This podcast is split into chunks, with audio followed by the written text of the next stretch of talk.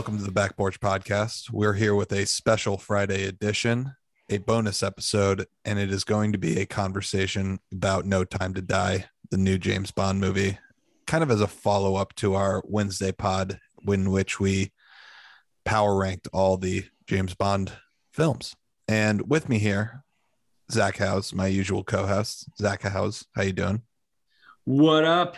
No time to spoil. Let's go. And our main man Stegs is back with us. Stegs, what's going on over there? How's it bro? going? What's going on, boys? How you doing? Chilling, man. And we are going to get into No Time to Die. This is going to be a conversation that definitely includes spoilers. So if you have not seen this film, do not listen to this pod. Uh, that's not going to go well for you. You're going to be mad at us, but we warned you. So don't get mad at us. And Zach, I know this was your first time back in the theater, so I actually want to start with asking you, what was that like being back for the first time? Did you did you enjoy yourself? I think you know this about me, but if you don't, uh, here's a quick story. Like I'm a huge, huge theater fan. Like I love going to the theater to watch movies. I always have. It there's something nostalgic about it. Um, dating back to when I was a kid, just like in I don't know, in the summer, sitting in a dark, air conditioned theater with a ton of people watching movies. So I absolutely love it. And to be honest, granted, I went in the middle of the week, pretty late at night, but like it was kind of depressing, dude. Like there was no one there. Absolutely no one. Now it was awesome because I could pick whatever seat I wanted and like spread spread out and enjoy myself. But at the same time, I'm not there legit. We're like six total people in this theater to watch a major blockbuster of a movie. So there's something a little bit sad about the way uh, everything's impacted by COVID still. Uh, it didn't matter. I still love the hell out of like I had a great time. But yeah, kind of kind of sucks that no one's going back to theaters still. Stegs, was this your first movie back or had you been back before? No, I've been back for a couple. I've uh I've fully adopted the solo movie viewing experience. Um, I've never been someone who actually dis like dislikes that. I've always found it kind of enjoyable to, you know, I just like I like going to movies. I find it very relaxing. It's like goes back to college when I was taking like film classes and we would just spend basically our like Thursday afternoon class watching an old movie in the dark, small theater room. Uh, it was always very enjoyable. Uh, I just kind of zen it out. So I, mean, I, I like going to movies when it's crowded. I like going to movies when I when it's not. So I guess it still works for me right now. But I definitely see where you're coming from, Zach. You know, it's not. Uh, it's certainly not bustling for like a for a you know you want one with that has an audience reaction and stuff like that. So, you know, you kind of lose that. Yeah, and, and and with this movie in particular, and any blockbuster, like take it whether it be MCU or Bond or um, whatever action movie comes out in the summer, right? Like it's more fun when you have that reaction to the major visceral moments of the movie. And I was actually th- sitting there in the theater in the beginning, thinking to myself, like, "Damn." When uh, when the traditional Daniel Craig walks across the screen inside the scope and then turns and shoots, if this were a normal scenario, I guarantee the the audience would have gone wild because this is Daniel Craig's last movie. But as I'm sitting there, it's just like, cool, that happened. Everybody's all six of us are silently watching this, and Yeah. uh, let's move on to the next one. Yeah, it's funny. I, I also saw it like um I, I this so far during COVID, like I've seen a couple in big theaters. I saw uh Shang-Chi, I saw uh, Black Widow, both in like large theaters and Shang-Chi I was literally by myself uh because I went at a weird time. Um and then Black Widow was like kind of in that window where things were very open at the time. So that was actually like a legit theater experience, which was a lot of fun. But um, other than that, I did a lot of drive-ins, which was actually like I I have a I grew up very close to a drive-in. I love the drive-ins, man. I absolutely love the drive-ins. I love that like the snacks are cheap and they're small and they're like this is like this is the size popcorn that you should be eating, you fat piece of shit. But I'm like, so I just instead go and buy four of them over the course of the, the movie. I'm right there with you. Drive-ins. It, the funny thing is, there's a nostalgia that we don't, e- we shouldn't even have because we weren't born in that era, and yet I still have nostalgia when I go to a drive-in because I, I did go a couple times as a kid, and it's always so much fun and such a unique experience. It's drive-ins are great. I think we were even talking about that a couple of podcasts ago. It was like uh, the the 50s is like a you're just it's an era that you're nostalgic for for even Yeah. though we have no exposure to it. It's just like a naturally nostalgic era for some reason. Absolutely. But this one was actually fun because Um, it wasn't that crowded, but there were enough people, and they clearly were very excited to be seeing it. And I also saw it up in Tupper Lake. Shout out Tupper Lake uh, Theater there. But like, it's a very small, privately owned theater, and it's usually like the one owner who who runs it and he's really happy to have you there. And but like it's an old theater so you're inside it's like an old you know the rooms from the 20s and it's like they've updated to digital but it's like you know they're kind of slowly updating the, the, uh, the rest of it so it's got that going on. But the screen's not that big but like there's only probably i think i counted 13 other people there but 13 in that room is you know it, it's, it's enough it's enough that like you know you have plenty of room around you but it at least feels like some someone's in there you know. I, I actually saw this sucker in IMAX, which was awesome. Mm. Definitely recommend it. I'm kind of jealous. I feel like I probably saw it like on the iPhone equivalent then, but on the theater that I saw it in. All right. So let's leave the theater experience aside for a moment and talk about this actual movie. You know, this is the close to the Daniel Craig era. It's kind of a big moment in the Bond franchise, a franchise that we're obviously all very fond of. How did you feel about this movie in general? I, it's okay. So it is hard to separate it from just being a Bond movie, not having gone to the movie theaters in a long time, it having been delayed for over a year, I think two years actually. And like I think we said last time, like I always go to, I always went to Bond with my dad, so like I made a point of making sure I went up uh, north to where they live and and going with him, and so it was amazing on that point. I just it was like an instant rush of like, oh, I'm so pumped to just be seeing a Bond movie. So it was that. But then I will also give it a COVID caveat of about I think I didn't even make it to the second bub bump of the bub up bombs in the beginning before the dude next to me was like, uh, and uh, then so I was a little preoccupied the whole time, being like, uh, damn, this dude's just coughing up a lung like five rows down. It, it, ended up not being an issue. I think he, you know, I think guy was like a 10 pack a day kind of dude. So just was that was what the deal was. But you know, so I, after that very first intro, I had to go snag my mask out just to be safe. But no, I, I, I really, it checked all the boxes for me for the most part. I definitely think it, it requires a second viewing for me, anyways, just because there did come with those caveats of being a little distracted and also just being caught up in the moment of like, I'm seeing a Bond movie. I think they did an excellent, excellent send off job um, for what it could have been. It was different than I expected it to be, to be honest, as, as you as well. So yeah, for sure. I mean, I feel the same way. I definitely need a second viewing to like fully wrap my head around it. I think I'm caught in this space of being kind of emotional, honestly, about Daniel Craig kind of ending his tenure as James Bond. And that's a little bit clouding my judgment of the movie. I can honestly say that I did enjoy this movie. I think it is a good movie. I don't think it's on the level of the best Bonds. I don't think it's on the level of the worst Bonds. I think it's somewhere in the middle, but I really did enjoy my theater experience watching this. It was a lot of fun.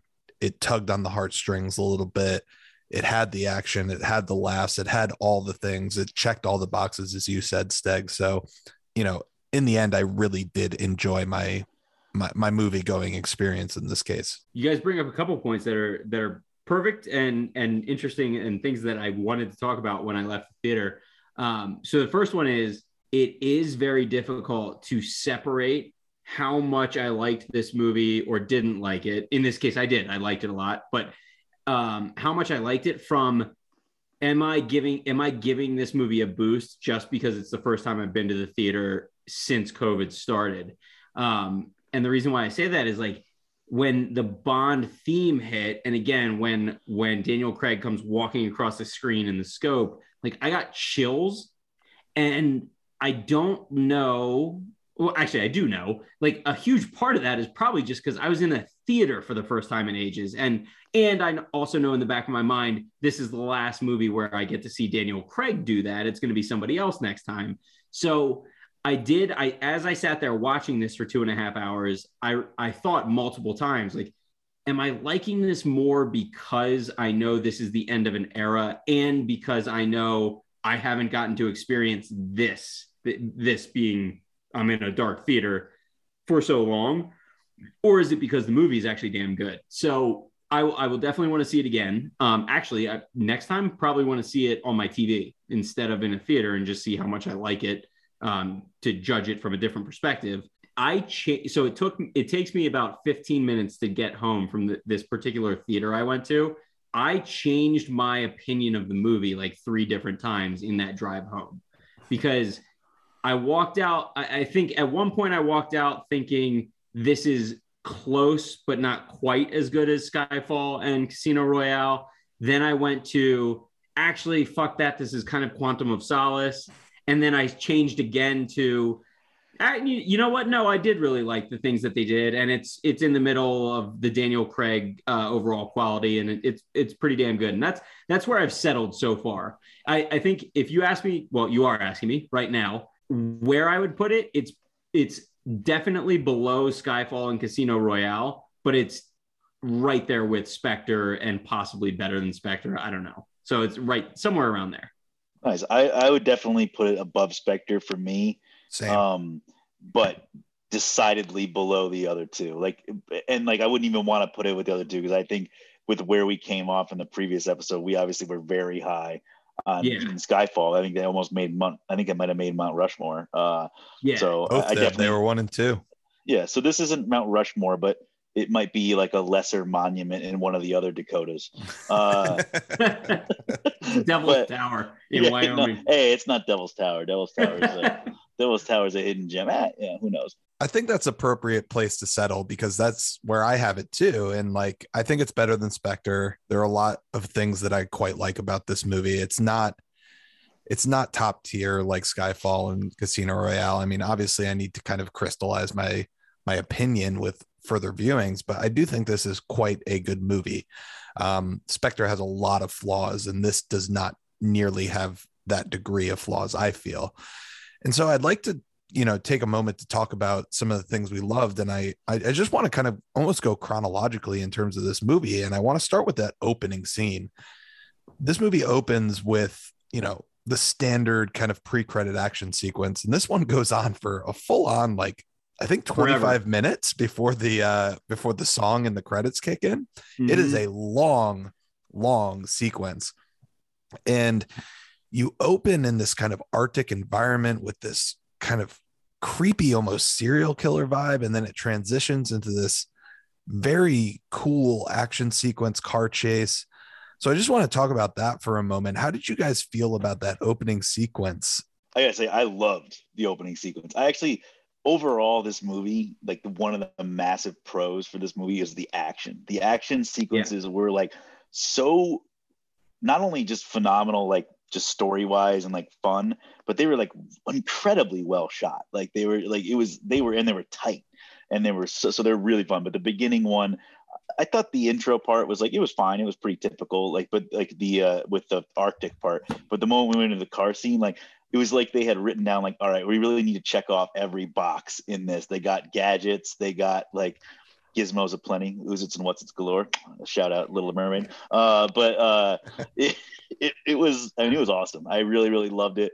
And uh, it started slow. It kind of somehow made it tie into like the best through lines of the other movies um, kind of completing some of those arcs and like fitting into the emotional narrative but then also just being like an awesome standalone like hey, let's get back into Bond world. And I, uh, so I really, really thought it was a great hook to get into the movie. Yeah, I totally agree. I think, you know, there's two things that really uh, stuck out to me, like about the opening sequence, and they were like directorial choices. The first one, and, you know, I should say, I love Cary jo- Joji Fukunaga. He did season one of True Detective, which I think is just an absolutely massive accomplishment. He's an absolutely outstanding director, I think. And there's two specific things that really stuck out. The first one is when a young Madeleine Swann is trapped under the ice and she's kind of struggling, and this masked figure has to kind of drag her from the ice. I thought that was just so well shot. It kind of captured the terror of that moment while also just being very beautiful in the way it was filmed. Did you notice the Skyfall uh, callback there with that with that wide underwater? I did. The wide Yeah. underwater when he's trapped under, like so good. And it's just kind of peering up and you know, mm-hmm. this there's these like shadowy figures above the ice that you can't really see because the ice obscuring it. It's a really cool callback and just a very beautiful shot. The second one is when Bond stops the car during the car chase and the guy comes up real close and he's just shooting at the glass, the bulletproof glass, trying to kind of take it down over and over again. While Madeleine Swann and Bond are having this kind of disagreement and this kind of moment of distrust with one another. And the tension in that scene was very effective while also being very like well shot action. And so those two things really stood out. And I thought, you know, I was just like in the in that moment, I was like, yo, Cary, you fucking nailed it, bro. God, I, I had a lot of thoughts on the opening scene or a sequence. Um, precisely what you just mentioned with Madeleine Swann. Uh, I, am struggling on where to start. I, I would say I could have done with about half of the Norway part of the opening sequence. I think it went on a little too long. I didn't need that much backstory. Now, what I really want to dig into is the ties that this movie has this Spectre and the fact that such an important part of this movie is tied to what I think of as the weakest part of Spectre, that being Bond's relationship with Madeleine Swann.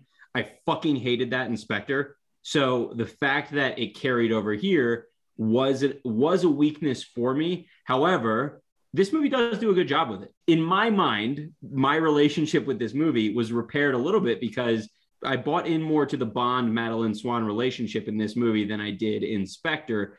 At the end of the day, I still think it's dumb overall, but this was this movie did a much better job of selling me on that relationship than Spectre did. So in in a way, I almost want to give it bonus points for making up for the fact that Spectre set it up so poorly to begin with. And I think I, the way that they kind of did it, where they were establishing this relationship dynamic all wrapped up in an action sequence with the car, like the when you're able to accomplish both, like both being a, awesome. both being a awesome. breathtaking action sequence and establishing some kind of relationship dynamic when you're able to do both that that's ace filmmaking right there i think I could not agree with you more, Corey. That part, that scene, that m- small sub scene in the car where Bond is considering, do I trust this woman? He's fuming in that moment and he's letting her get shot at repeatedly because he's he is trying to figure out based on her reaction to getting shot at whether or not he trusts her i thought was brilliant. It was awesome. It was really very well done. Um, and that that probably helped me buy into the entire relationship overall. However, if you back up a couple minutes, like five ten minutes in that in that opening sequence, him going to Vesper's uh, grave was was one of the few times ever in the Bond series where like got a little dusty in the theater for me. Like I I like I felt that for Bond, but then immediately I'm taken away from that because the grave blows up. He goes chasing after this new woman he's in love with. And then I immediately remember, oh, fuck this relationship. This is a stupid ass relationship. I just saw the real relationship over here. Poor Vesper is still dead and he's cheating on her with this dumb 20 year old. That was kind of what I was getting mad. I, I think them doing like get bringing it back to Vesper there too is just like, I thought that was a great nod to how important that relationship has been to the entirety of Daniel Craig's run, kind of what we were getting into in last episode. And um, so I thought that was really awesome that they brought that that back and kept it there and they didn't just ignore it because it would have been really easy to ignore at this point. And it just kind of shows that the attention to overarching plots, not just in the villains, but in the actual like emotional plot of Bond throughout Daniel Craig's run has been way more than it ever has been in uh, the Bond franchise, and something that has kind of made the Daniel Craig Bond movies kind of feel more like um, a different level of cinema than previous Bonds have been, um, which is really cool. So I thought they did a really awesome job, and I think how good that opening sequence is, not only from an action standpoint, but from like a theme and emotional standpoint with what you were saying, Corey, like that one scene, I love that scene when they're in like basically having argument while they're in a fight scene. It's just like that combination of like important plot, great emotional building for like what the characters are going to go through, and then also just like killer action. Like that kind of gave the movie a lot of room for error for me. You know what I also liked on a more granular level uh, was the use of we talked about gadgets in the past the use of the original aston aston martin again in new in new and unique ways like we haven't seen bond spin that car in a circle using his Gatling gun or using the miniguns in the front. That was so badass, and and it's something I just didn't I didn't expect to see. It was, it was very cool. Whereas the two the two Civil War soldiers on the hood just going with their Gatling guns. Uh, yeah, that yeah. was my favorite part of the whole movie. yeah, so that that was awesome. Um, it was awesome. Though, I do agree. Corey, you sorry I cut you off. I actually want to get to a, another scene though. I you know kind of moving forward. Forward or forward? Forward. Forward. forward. the next scene I really want to talk about is the Cuba sequence where Woo! James Bond is, you know, brought back into the life by Felix Leiter, who shows up. And I absolutely love this part while completely understanding and knowing that it doesn't really fit in the movie at all. And it's the part Oh, with yeah. It's the part with Ana de Armas's character Paloma. She's so good. She's so Phenomenal. good. Bond is so good. This action sequence is so good. It has laughs. It has, you know, nice puns. It has great action.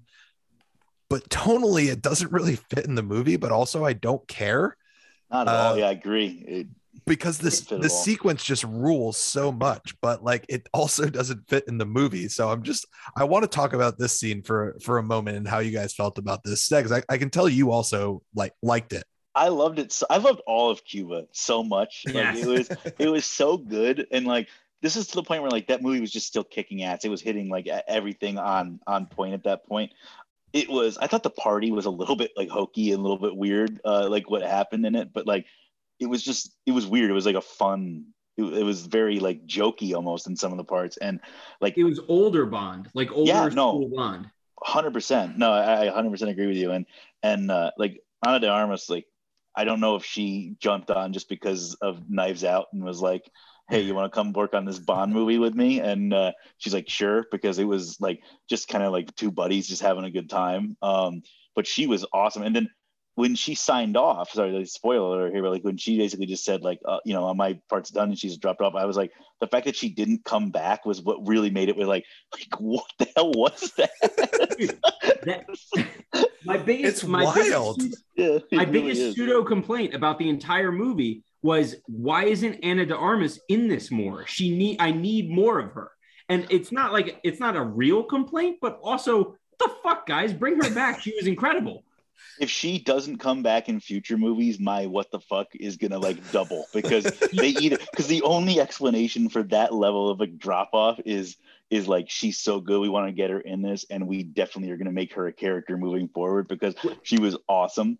Um, maybe just thought of she's the new. Felix or something like. Uh, okay, Uh, thank you, thank you. I didn't want to spoil it, but like new new Felix, right? She's got to be. And dude, honestly, I would be 100% okay with that because she was like, Yes. she like it- they didn't like sexualize her or anything like that. She was just like freaking awesome. Like she was just like kicking ass and she was fun and she was. I also just like her as an actor. Whoa, actress anyway. let's not She's- let's let's not be too too nice. Like you said, they didn't sexualize her. She she was a fucking smoke show in this. well, yeah, but she's The- just a smoke that- show in life. That dress, man, Yes. with the slit down the front, but also doing badass shit. Like That's what I'm saying. She was like, she wasn't like she was just she wasn't Teri. she wasn't Hatcher just here. an Uh, object. like, yeah, she was not She Teri was- Hatcher. She was like she was the she's one of the best three characters in the movie. oh yeah, And Actually, here's something I did want to talk about with you guys um, because it's a it's a Bond movie, and we're all so uh, we know these movies so well, so we know all the beats. Um, how so? To me, it was extremely obvious when she shows up and she seems like this ditz who only has quote unquote three weeks of training. Most obvious red herring on earth that she, that she hasn't only had three weeks of training. So like did you guys pick up on that like I did, where immediately I was like, no, she's going to kick everyone's ass and be awesome. This is going to be great. I definitely picked up on the fact that this was going to be kind of a just running in joke between them, where like she shows off her skills and then Bond's going to make some quippy line about oh three weeks, and he basically made that exact line. Yep. and I just loved I just loved the entire sequence, everything with Paloma. The one thing that I do want to bring up, like apparently I, I was listening to an interview with uh Cary Joji Fukunaga, and they only had her for like 17 days just because like her schedule is ridiculous. And then the Cuba thing just got completely thrown out of whack in terms of filming. So they had to almost film her and Craig separately the whole time, just her and Craig with a body double. And then they handled all the face to face stuff in like a two day period where they were just like going at it like oh, hard oh, wow. to like finish the sequence. So I don't know if this was just like schedule restraints. I I think, you know, I hope they are planning on bringing her back in the future because that entire part was just absolutely incredible stuff, even though it felt like it didn't fit within the rest of the movie. Yeah, it was A plus like old school Bond, but also not Daniel Craig Bond necessarily. no, I agree. But yeah, it was um it was fun. It was really fun. I'm really glad they put it in there. And uh yeah, I, I do hope she comes back because I like she was a great, really fun character. And I honestly, if she did uh, become a new Felix, I would be like totally fine with that. She was hundred yeah. percent awesome. in. Yeah. The the part the the last part, and then we'll move on. But the the part that I love so much is when they kind of get done with the first part of the action sequence, and then they both just have to take a shot real quick yeah. before going outside and like continuing that, the action sequence. Awesome. A plus, A plus. And I remember I was sitting there thinking like man, James, this is pretty dumb tactically, but go for it. You're James Bond. That I loved that scene. That was awesome. Yeah, it was quintessential James Bond while also being a supremely dumb decision in the moment, right. which is quintessential James Bond. yeah, that, that whole I loved that entire 20 minutes. Yeah, so you know, honestly, I feel like there's kind of a chunky middle to this movie, and I feel like that is the part that personally I don't love the most. I think there's a lot of stuff that, yes, it serves a purpose, but also it's pretty slow in the middle. But there's this one sequence in Norway where Madeleine, Madeleine's daughter, and Bond are driving away from their compound when Bond realizes that there's something amiss. And that kind of car chase action sequence in the woods that was the one part from the kind of middle of this movie that really stood out to me as another one that was both very emotionally effective as well as being a very very good action scene. And i wanted to get your guys' thoughts on that particular kind of sequence there. I would say uh it also was necessary. Like it, it was like they clearly were in edit we're like reading it and we're like or watching it and rather thinking this is getting a little long. we need to we need to we need to get some action injected in here. And I think uh, you know because they could have easily played out the beats in that without bringing any action, just separated them out.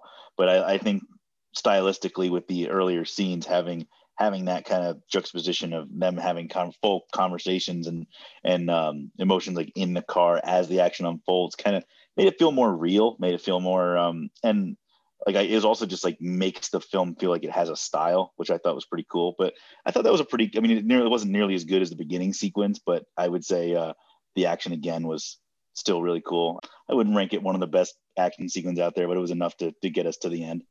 So Stegs, I'm with you, and actually, I'll take it even a step further. So that I was conflicted about this because I did like the action. I mean, look, I'm a I'm a smooth brained person, so I'm gonna like action no matter what what you throw at me. But uh, like a fucking marble up there. Just a, yeah, just exactly. gum um, gumball. But the first, but I this was the first point in the movie where I did start to think this is drag like not dragging. It was never dragging, but it was getting a little long in the tooth and it was cool action. It was unique action. I, I mean, eh, so and it was unique in the sense that like we're fighting in the fog in the middle of this forest in Norway, which is not something you see every day. So that was cool but I feel like they probably could have done it quicker. You're absolutely right. Like we definitely could have accomplished the goal of getting um, Madeleine and her and her daughter kidnapped way faster than it took.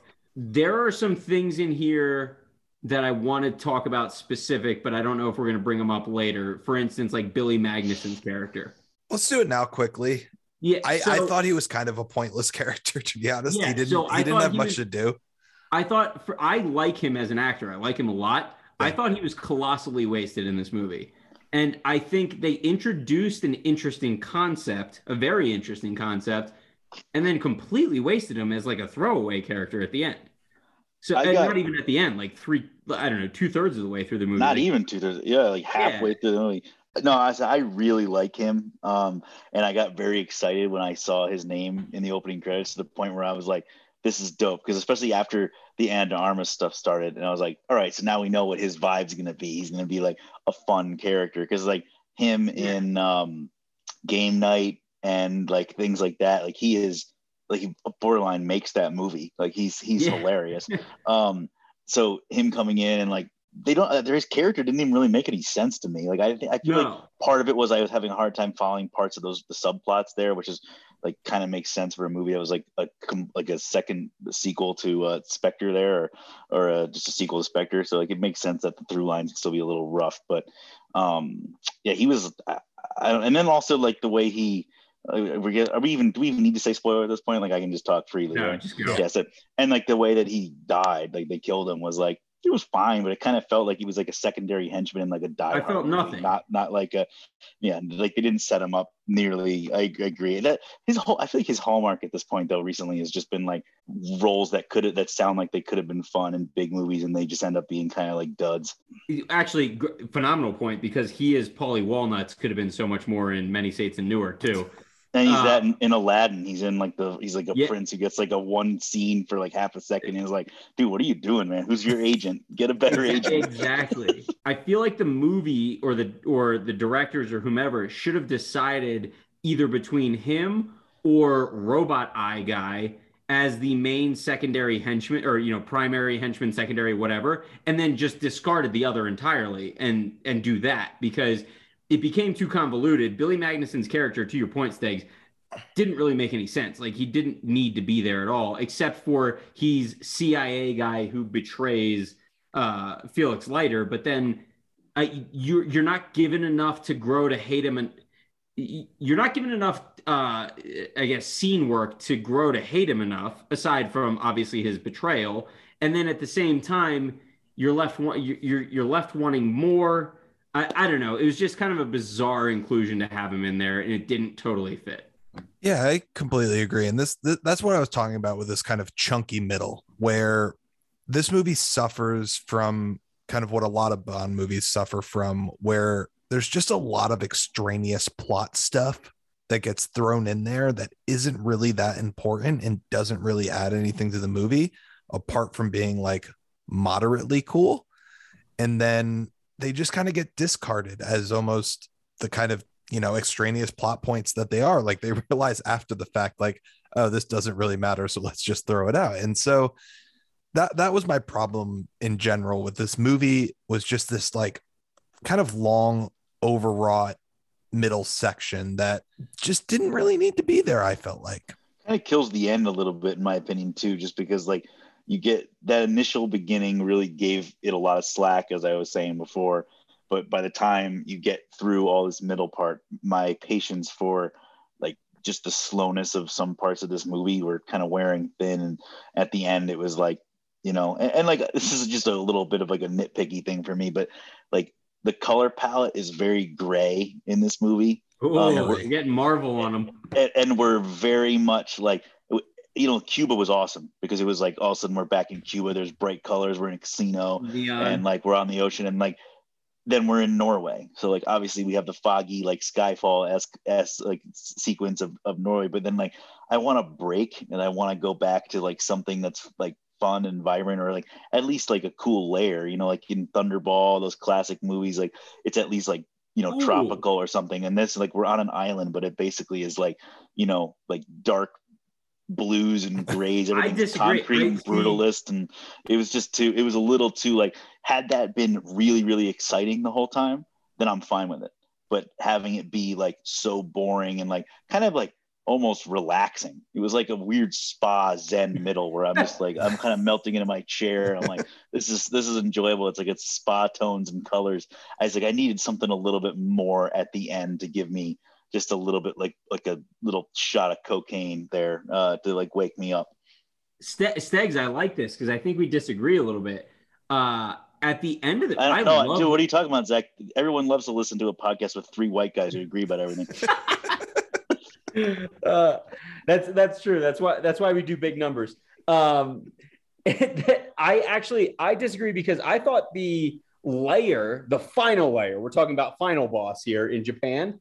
Mm-hmm. I actually really liked that. Um, I thought I thought that layer looked way cooler than what we got in Spectre. And that's exactly what I was thinking as I sat there in the theater. Like, man, this is actually this is what I wanted the layer to look like in Spectre.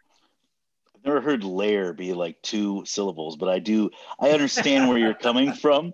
I think. It, I think the fact that it still was enjoyable is like testament that it's still a fun, good movie. I just, just was like, I could have used a little, you know, like maybe just have the fucking guy wear some yellow or something at the end there. so, so at the risk of uh, coming across as too negative about this movie, because I think I obviously we all did like it, but there was one other thing that I wanted to make sure we talked about. Uh, from a from a nitpick or not even a nitpick. This is actually just something I thought wasn't great about this movie. The villain overall, Ray, Rami, is it Rami Malik or Rami? Rami, Rami, Rami Malek. Malek might be the most wasted actor possibly in the history of the of the franchise. It, and and again, I'm gonna have to watch this movie again. Christopher Walken. You're right. Christopher Walken may be it. Um, but either way, my point being I was extremely excited when he got cast as the main villain in this. He's one, he's barely in the movie. Two, because of the fact that he's barely in the movie, his motives make no goddamn sense. And three, like he also doesn't bring a whole lot of person like unique personality to it. So I I found myself really disappointed in his performance and i couldn't tell if it was his performance if it was the writing or a combination of the two and then also just the fact that he's not really in it until the final third just hinders the entire movie overall. Yeah i think the biggest thing with the villain is the fact that he doesn't show up really until the last section of the movie and bond and him don't interact till then. What's so great about a lot of the earlier bond films is that there's always this kind of cold war almost between Bond and the villain where they're interacting and they're kind of you know doing their whole back and forth thing that's just verbal and then it turns into a physical real conflict at the end and that is that that is what is ultimately interesting about a lot of these movies but in no time to die you don't get that it's he shows up in the last 35 40 minutes in this long ending sequence on the island but you don't get anything before that. Yeah, I, I still don't real that was and this is it was my biggest gripe too. I actually not only did I think that he was wasted, I thought he didn't really give that good of a performance. I thought he was like he made a choice. We'll put it that way. He made a choice and it was something, but I was not a fan. I had no idea. I knew I knew like maybe 35% of what he was actually doing or what they were trying to get at. So when you have that emotional punch at the end that you're supposed to have. Like you still get it kind of because they did spend a lot of time and they built bonds relationships up really well. So having that taken away from him in that way was still like there was that emotional punch, but having the person who did it to him, I, I don't know, yeah. that guy could have just might as well just have been a freaking Star Trek red shirt because like I had I didn't give a shit. Well, no, I agree. And I think it comes down to both the character and Rami Malek's choices. And you know, I want to get to the ending scene, but the one thing I want to bring up because Zach, you mentioned you were really excited about his casting, and so was I when I first saw it.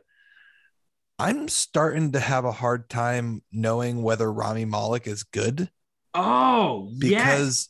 like the little things, he was not good. I don't think he was particularly good in Bohemian Rhapsody. The last thing I think he was actually good in was Mr. Robot. Oh my god, I'm so glad you're saying this. I agree with you wholeheartedly. Like he he wasn't that good in this. I always expect him. I always expect him to be Marlon Brando when I go to watch him, and he just never is. And I, he was doing Stegs, a bad Marlon Brando in this movie. Stegs, yep. Well, no, what what you were saying, Stegs, like you didn't know what he was going for in this movie. Like his yeah, accent was, changes at like every scene he's in too. Like, like I didn't know mm-hmm. like what he was doing. It was like every like well, sometime he drank some like hot tea before the scene started. I don't know what happened. so the one yeah, I, the one question I wanted to ask though, did anyone else get Jared Leto in Blade Runner 2049 vibes from him? Because I did, especially when he was sitting behind that table talking to Bond, which I actually liked that scene.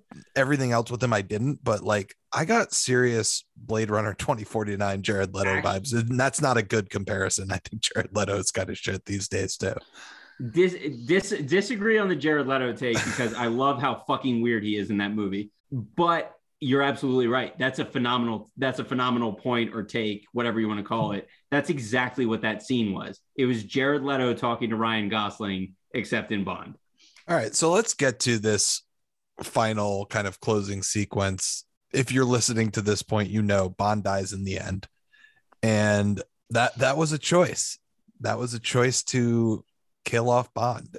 And Stegs, I do agree with you in the sense that they built Bond's relationship with Madeleine Swann and his daughter very effectively. So that got me. But I also agree with you that there's no kind of anger directed at the Rami Malek character whose name is essentially Lucifer Satan in this fucking movie. There's no anger directed at him because that character is very poorly developed and very poorly acted, I think. So I didn't get any there there wasn't the full range of emotions in that moment. And so you know, I just want to get our general feelings on this kind of ending sequence, which lasts it, it's a solid like 40 minutes on this island. Speaking of real quick, what the hell was his name even? I don't even that's how that's how like yeah. bad this role was. I don't even know what his name was. It's like it's honestly like Lucifer Satan. Like that's essentially what they were going for because Bond is always kind of on the nose with names. See Jesus Pussy Galore. Christ, yeah, it was loot. It was loot. It was Lucifer Safin. yeah, it's oh basically God. Lucifer Satan. mm-hmm. Why? Just it's such a weird thing they did that with that role because like they clearly thought a lot about other parts of this script.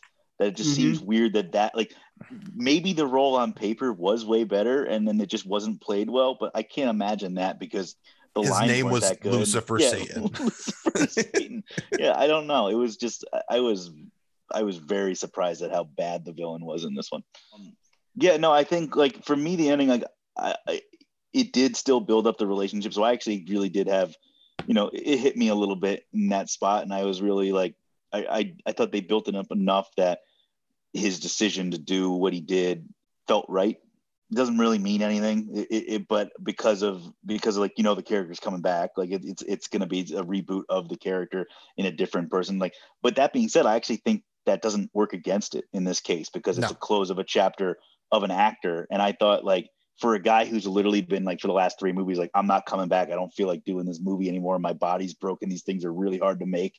And like for him to come back and like them to kind of i feel like they gave him as an actor also the ending that he wanted where it wasn't just like another it was like an actual official ending. I thought i wouldn't call it a perfect ending by any means but i thought it was like i left feeling like you know what good job guys i thought you did you did right by him and i thought like I think there's probably an ending out there that if someone told me about it, I'd be like, that would have been better. But uh, and that would have been awesome. Uh, but I thought for this, I was like, I was very pleased, and I thought they did a, a nice job. I don't think it was perfect, but I think it was ultimately what was necessary, given the kind of narrative around the movies outside of the movies. The one thing that I just want to bring up before we get to Zach, who I know has some different feelings about this, I, I got certain vibes from the ending. One was The Rock with Nicolas Cage where he's kind of crawling outside of the Alcatraz as the missiles are showing up. Green flares, green flares. I got those vibes as he was kind of climbing up the ladders and the missiles are descending on this island. The other vibes I got were uh, Dark Knight Rises, where uh, Bruce Wayne is taking the atomic bond out on that Batmobile. Those are the those are the vibes that I kind of got from that ending. Of course, both of those movies the characters end up living. And I don't think Bond survived this, which was a great decision. Like, there's no way you can have him be thrown from this island and oh, he's fine. So I appreciated that, that they didn't like pull the punch, but I got those vibes from the kind of ending. The uh I definitely got Dark Knight Rises. That was like it it felt very similar to that. I think uh the Rock visually, absolutely freaking love that movie. By the way, uh, The Rock, so good. Oh, yeah. Um, but yeah, I mean, it didn't have. Um, I don't think it was as hokey as The Rock, nor should it have been. So I think you're right on though. Because Michael Bay didn't direct sure. it. Yeah, exactly. I would have I would have watched that movie. Uh, Thank you, Stags. also, side note, um, I just just because we haven't mentioned her, like I do think I forget who played um the new 007 in this. Lashana Lynch is her name, and she did an amazing job. Yeah. And we're going to talk about this, but I wouldn't mind if they brought her back too.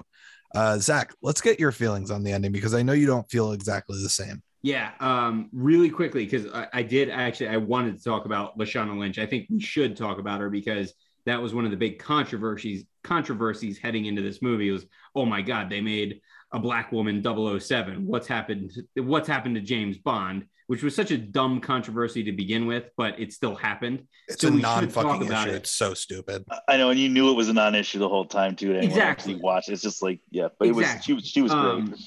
Um, um, my very quick thoughts, and I definitely want to talk about this more. Very quick thoughts.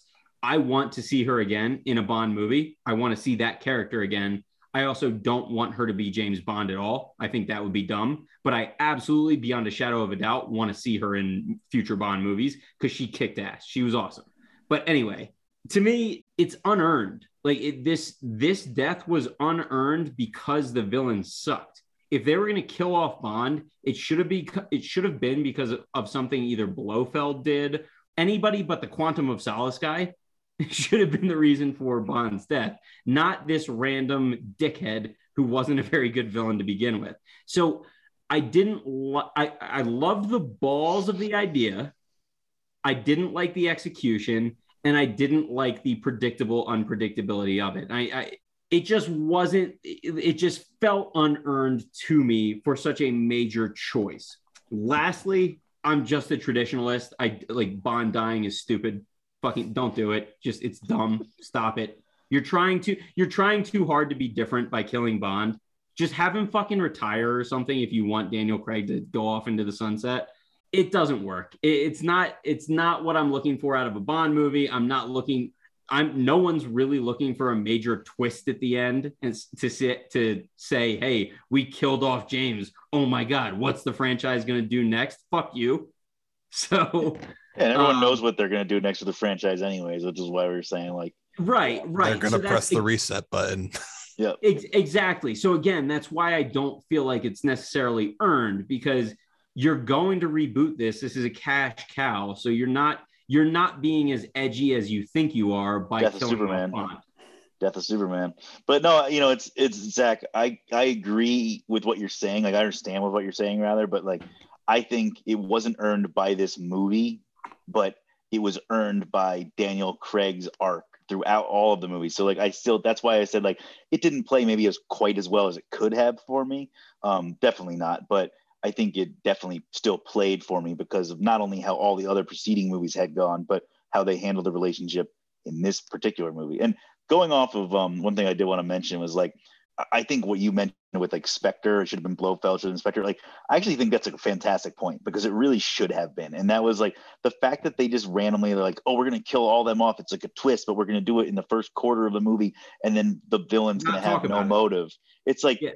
dumb because why do that? You've been building this villain the whole time. It would be the equipment. Like you should just, if they want to see how to do it, go. You know, t- take a look over to Mission Impossible franchise and see how they got rid of. Um, you know, they had their villain basically the whole organization toppled in the fifth movie, and in the sixth movie they freaking handle it fantastically. And it's one of the best action movies of the last twenty Yeah. years. And like that's Look how at you Avengers handle. Endgame. Yeah, Yeah. like this is it's like there's so many great examples of it i think it's such a weird choice and i think maybe they were trying to be like like edgy and and come up with like we're gonna have an even better like red herring villain here but like he really just like he, He's he not- so think, talking about it more is making me like him less but like i do still like the movie because bond and everyone else all the side characters were awesome Stags, really quickly, because I, I did want to bring that up. Like once again, it the reason why the the main villain, Rami Malek's villain, bothered me so much was he killed Spectre. That should be the end of his motivation. He's done. It doesn't make any fucking sense to want to kill the rest of the world. He like he killed Spectre, who killed And- his family. Everyone's not gone. sure- So why why are you continuing this? and my point my point was earlier is like i'm not even sure he wants to kill the rest of the world i don't know what he wants to do he just Right, had some right. maps and he pointed at a lot of things and and then he had a vial that broke that was It's not explained was- well at all. Yeah, it's Yeah. not explained well. Yeah, I mean that's that's the ending of this movie, and there's a couple things that I want to do before we kind of close this thing out. The first is our stray observations, and I'm going to start because I want to start with the ending sequence of this movie. There is one scene I mentioned Cary Joji Fukunaga. He is infamous for this kind of seven minute tracking shot in True Detective season one, episode four. It's the most fucking incredible thing I've ever seen. And he kind of does it again with this stairwell gunfight action sequence in that closing. And I thought that was oh, very, yeah. very good. And it and it wasn't it wasn't the same as True Detective because you didn't notice it while you were watching it. And that's what I thought was really good. When when you're watching the True Detective one, you're like, all right, the director's flexing on me right now. But when you're watching this, it's a little bit more subtle, but you're kind of you're you're brought into it so much that I just thought that was a very brilliant scene. And the way that it ends when he comes out of the stairwell is you get the fan service moment where James Bond looks down a tunnel and shoots a unseen bad guy and that's the opening sequence. So like that whole bit was just brilliant and I wanted to put some shine on it because just fucking thumbs Chef's up, Cary. Yeah. Hey Corey, Great you know what's so I love I think it was really cool that you noticed that and mentioned that like it wasn't that noticeable, which made it like what the best part that was so cool about it. Because when you texted me that um, afterwards, I was like, I didn't even freaking realize that. And then and then the moment you said it, it was like boom. I just remember thinking this is awesome. It was like a really awesome sequence. And uh, yeah, and I love. Uh, I didn't realize it was that director when I was reading it, like when I was watching it either, because like that is one of my favorite sequences in, in TV. One, uh, one of the best ever. Yeah, it's so good. Um, and like that, I thought that was awesome. No, it's just Corey. That's a phenomenal pickup. I I didn't pick up on that at all, but that yeah, that's exactly what it was the thing the the reason why I like that you brought it up so much is in that scene, I remember I was sitting there in the theater thinking, Jesus Christ, I'm exhausted watching Bond go yep. through all these guys, go yeah. up the stairs. Like this poor dude, can he catch a fucking break? And then he finally gets to the top, and that that moment, excuse me, where he's at the top of the scene, uh, top of the stairs, and you see how exhausted he is, but he also still maintains that swagger and cool that Bond always does it was just so it was so fundamentally James Bond. And then, oh, believe me, I noticed when he's walking down the tunnel and turns around and shoots. Yes, that, that one was a favorite of mine too. Oh my god, was, yeah. So I was what one thing I was just going to add is um, as a callback to my earlier point. That was a moment where if I wish, I wish we didn't have COVID and my theater was packed because my mm-hmm. first thought was this theater would be going ape shit right now. When he turns down the hall and shoots the guy that you don't even see, the theater would have erupted. And I was sitting there with six people who were like, ah, yes, nice, nice. yeah, very so true. Like I heard a guy whisper to his girlfriend, like, oh, that was so cool. But that was it. Plus, that was you had your nice, you had your nice like cocktail there during uh, during the film too, which exa- was nice. Exactly. Um, but th- dude, that was such a yeah, that was how long, how long did that cocktail last you realistically? so I did I did the very typical theater thing. Like I polished off my M and M's before the movie started, and then the cocktail lasted until about the point where Vesper's grave blows up, and I was nice. Done. Yep, sounds about right. Now the uh, the other one thing I, I really liked uh, talking about little stuff is I love the little like fun scene that they went up in the engine control room afterwards where it's just like uh, just Q talking through like the long list of things while he's already done all of them and then yep. he's like well you gotta do this and he just throws the switch he's like yeah it's done yes it's good it's, that was it's like done yeah that was and a classic was, Bond. Me, to me that was a callback to um, Skyfall where they talk they talk about how like James Bond is the old school guy who knows the old school ways, and Q is the new school guy running on technology. Like Bond, of course, Daniel Craig's James Bond knows how to operate an old nuclear silo from the Cold War days. Like, of course he does. He doesn't need help. That was yeah. fucking awesome, and I noticed that immediately. That was really yeah. cool. No, that's a great point, Zach. Like, what a cool way to like not only just have a fun Bond moment, but also wrap up like a little theme that's been central to, and also borderline a little foreshadowing where like this guy is, you know, he's been replaced already by this other 007 and like he is a dinosaur and he is kind of on his way out. And then, uh, you know, not shortly after that, he is out. so, Stegs, I want to go off of something that you said and kind of close this episode out with where is this franchise going in the future? because Daniel Craig is obviously now gone. James Bond is presumably dead. So what's next? I don't know. I, I feel like the style of these has not exhausted itself with fans. Um, the thing I'm probably most curious to see is like, do they completely reboot with all the side characters, or do like, does M is M still uh, Ralph Fiennes is uh, like, or do we still have the new like 007 who actually isn't 007 anymore after the way this went? So maybe she's back to 007. Some fun stuff. The Ana de Armas stuff would be fun to keep having, but overall, I don't know. That's uh fucking useless theory for you. There you go.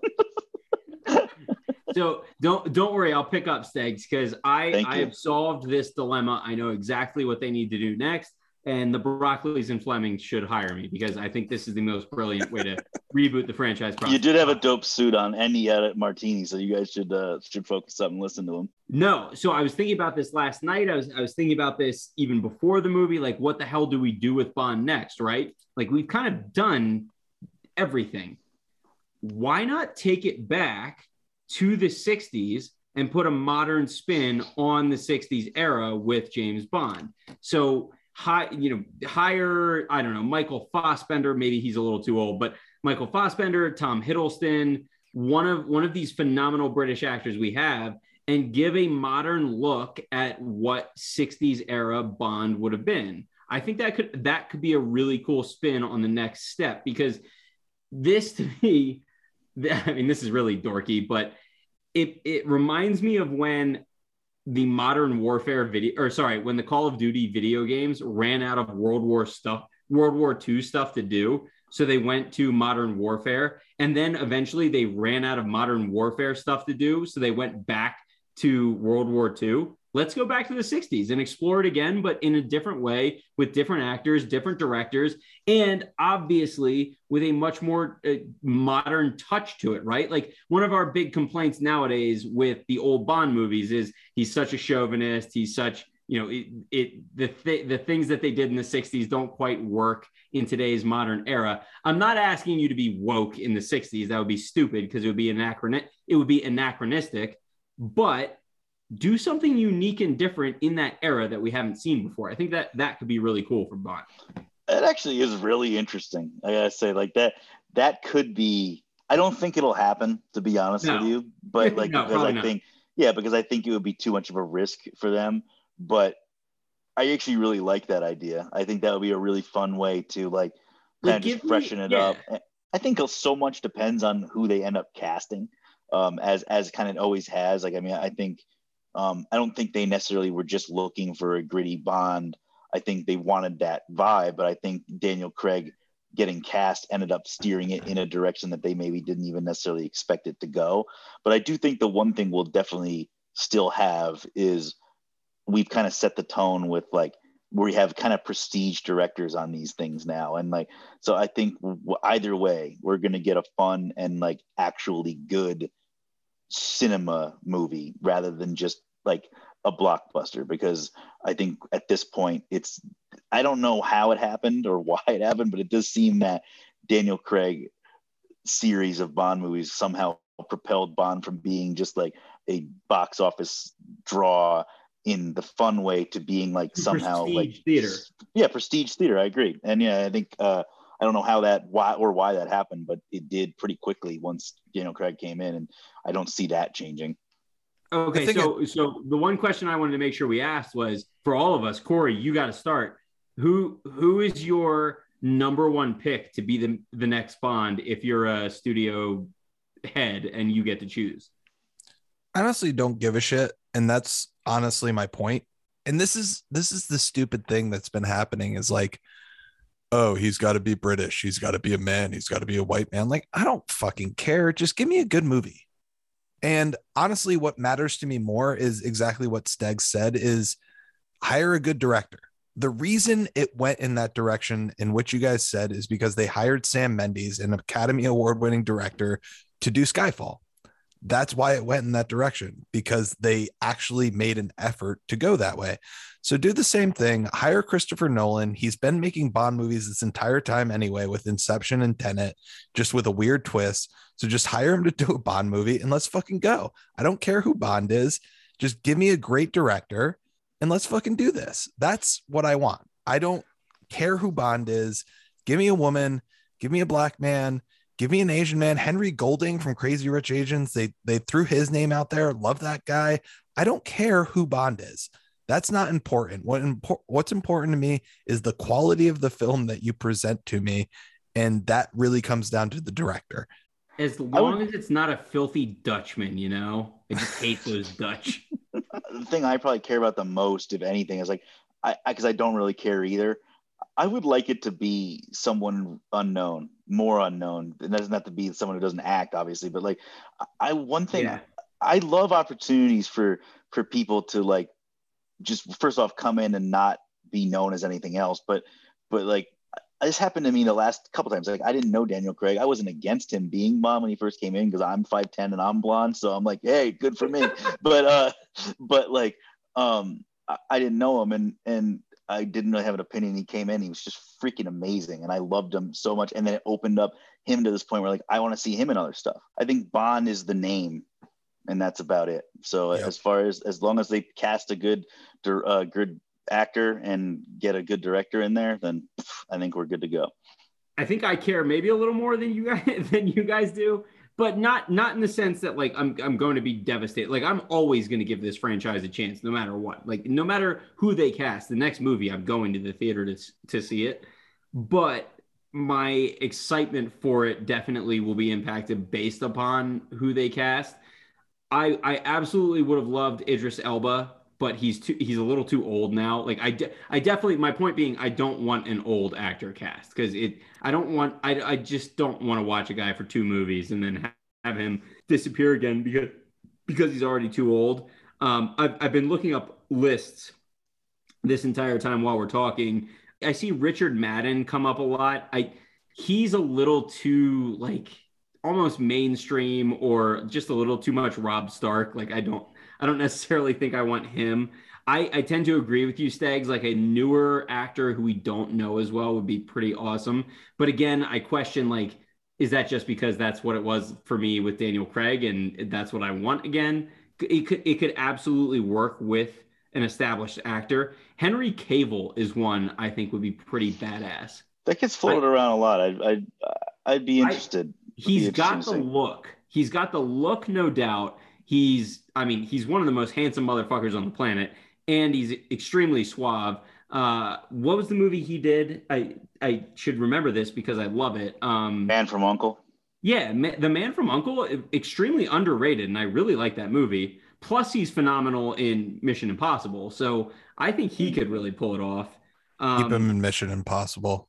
Fair, yeah, fair enough. I, I, d- I don't necessarily want it to be a woman, not not because I'm trying to gatekeep or anything like that. I just I find it a little bit of a a stretch or a try hard move when you try to force a different gender into a very established role like this where i'd rather see like why don't you just create an awesome role for a woman in a different spy movie where she can be a badass kind of like what? how would we give Ana de Armas a freaking spin-off movie i'd watch the hell out yes. of that movie or or, yep. or I keep forgetting her name and I feel like a dumbass for doing this, but or the woman who plays 007 in this, give her a spinoff. She's fucking Lashana awesome. Lynch, she rules. Yeah. Yeah, she's fucking incredible. They, but don't of, make can we just talk about they made some they had some killer females like side roles in this movie. They like yeah. they, they, did a really good job. They, they they were oh man, like that was I thought I thought they almost made the movie for me, be honest with you. The last actor that got thrown out there a lot is Regé-Jean Page from Bridgerton. Yeah. I don't know who the hell he is. Uh, so that He's would definitely. He got the look. He's very handsome, very suave, and it also covers the bases of kind of an unknown being brought into a franchise. So that gets that name gets uh, thrown out there a lot. I have considered watching Bridgerton to just simply understand like is is this the next guy? Can he do it? But honestly, I, I just don't care. Yeah, no, I mean that's kind of how I am in most things. Like I'll talk about it, but then ultimately, like, just give me a good movie. Like, yeah. just just give give me a fun movie. And, and like you were saying, Zach, like this series more so than anything. Like if you recast Indiana Jones, I honestly don't really want to watch that. Like uh, it, Indiana Jones is Harrison Ford. There are other roles that are a person. You don't want Shia LaBeouf? What do you mean? Hey, I like Shia LaBeouf uh, in in certain things. Not when he's swinging from digital vines. I don't think there's any chance of Shia LaBeouf being in really any movie for a while. So um, I don't think we have to worry about it there. No, but in generally, like uh, no, I I think the nice part about Bond is like it's a rebootable franchise, and every single time there's a reboot, um, it's kind of a blank slate. And I am so open to like, it's like I go to a restaurant and be like, I ask the chef like, make me what you want, and that's kind of where I'm at with this movie. Like, like make me what you want, and I will. I have a feeling I'm probably gonna like it either way. So here's a hot take. Go back to the 60s, digitally recreate Sean Connery, and start over again. Not gonna happen. But I, I do think they should go back to the 60s and just do a standalone movie like On Her Majesty's Secret Service yeah. with Idris Elba. Just do one. Just yeah, one. Wouldn't that be wouldn't that be kind of fun if we just settled into just doing one-off Bond movies for like a couple decades? Dope. So yeah, dope.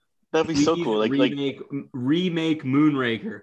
I know that'll never happen, but I feel like if that did ever happen, we'd get a lot of really interesting director actor combos if we knew oh. we'd only have one. Like that'd be amazing. Like like then like absolutely. Let's get let's get whoever we want for either one of these ones. Let's have an animated Bond movie. last thing I was thinking last night was how cool would it be to remake or not remake to make another or to make a Bond movie in the style of uh, John Wick the gun the gunplay in John Wick would suit James Bond so it well almost so it almost bad. happened in the stairwell scene in this movie. It, yeah, real. The only thing I was I, I wanted more from a John Wick style was how John Wick perfectly headshots everyone with like one bullet so casually. It's the coolest thing in in action movies right now. Because he's a fucking professional. He finishes everyone off instead of this dumb bullshit like leave him bleeding to death. My only professionalism.